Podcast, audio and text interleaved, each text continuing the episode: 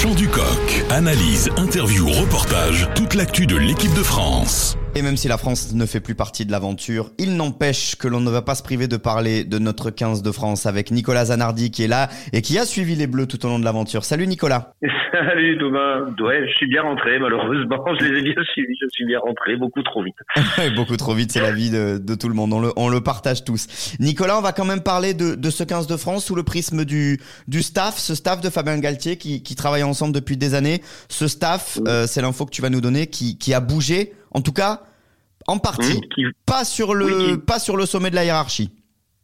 Non, euh, staff qui va évoluer, euh, pas au sommet évidemment. Fabien Galtier est sous contrat jusqu'à la prochaine Coupe du Monde. Euh, ça ne lui est d'ailleurs pas venu à l'esprit de démissionner, ainsi qu'il l'a dit en conférence de presse, et ça n'a pas non plus effleuré l'esprit du nouveau président de la fédération, Florian Grill, de se séparer de lui. Il lui fait une totale confiance pour pour le prochain mandat, donc euh, au moins il pourra construire dans la sérénité. Euh, il y aura quand même des évolutions, notamment bah, William Servat qui était co-entraîneur de la conquête, qui va devenir un petit peu référent de la conquête, tandis que Laurent Sampéré, euh, l'entraîneur du Stade français, va remplacer euh, Karim Ghezal pour s'occuper spécifiquement de la touche. Euh, et on a aussi évidemment Patrick Arletage, l'ancien entraîneur de Perpignan, qui va remplacer Laurent Labitte aux manettes de l'attaque tricolore. Parlons des, des départs. Déjà, euh, ces départs étaient euh, actés avant la compétition. Est-ce qu'ils ont été accélérés? Est-ce que tu peux nous en expliquer peut-être les raisons aussi? Non, non, absolument pas. il s'avère tout simplement que Laurent Labitte et Karim Ghezal ont eu une proposition euh, très intéressante euh, de la part du Stade français, l'un comme euh, directeur sportif et l'autre comme, comme entraîneur. Ils l'ont saisi et ça a été fait dans, dans la clarté hein, il y a un an et demi maintenant. Voilà, aucune surprise par rapport à ça et en tout cas pour le grand public qui se posera la question, ce n'est absolument pas une conséquence de la défaite en, en quart de finale.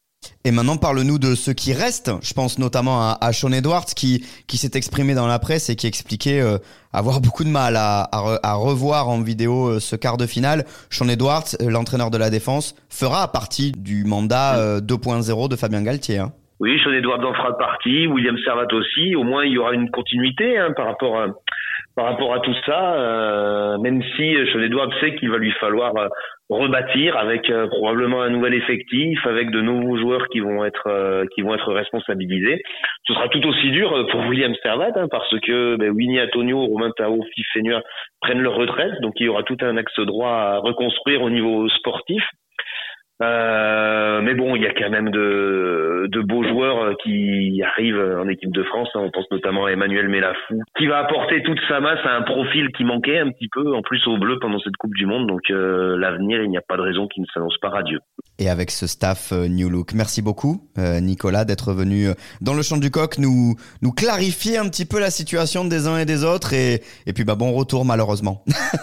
ouais, il va falloir se réacclimater. C'est difficile. Merci Nicolas. Merci, bonne journée.